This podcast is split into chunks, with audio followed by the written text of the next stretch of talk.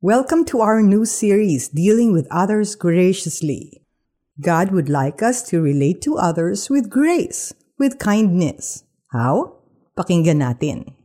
Teka, bago bumusina? Sa halip maging mabait kayo at maawain.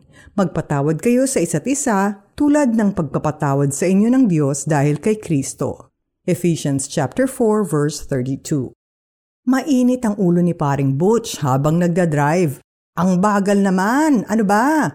Halos itutok na niya ang kotse sa puwitan ng sasakyan sa harap. Nang di na nakatiis, nag-overtake siya habang bumubusina. Nako, mga tao nga naman, walang konsiderasyon. Kung makamaneho, nakatulala, ang bagal, parang punebre. Bulyaw niya. Nakasakay sa likod ang 7-year-old niyang anak na si Bettina. Daddy, baka namatay din yung favorite niyang pet, kaya nakatulala. Ang mahinay na bigkas ng bata.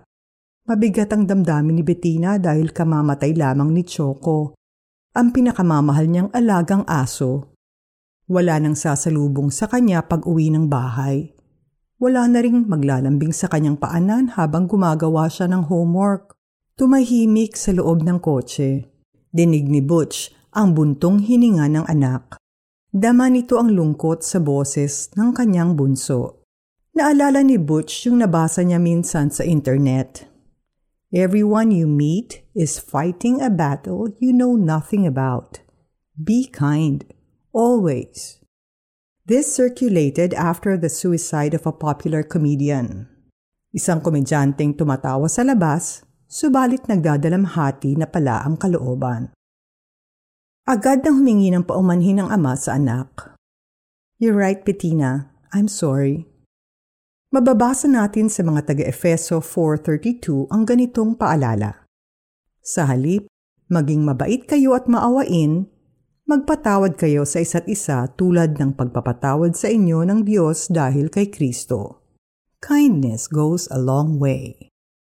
Panginoon, salamat po sa inyong paalala.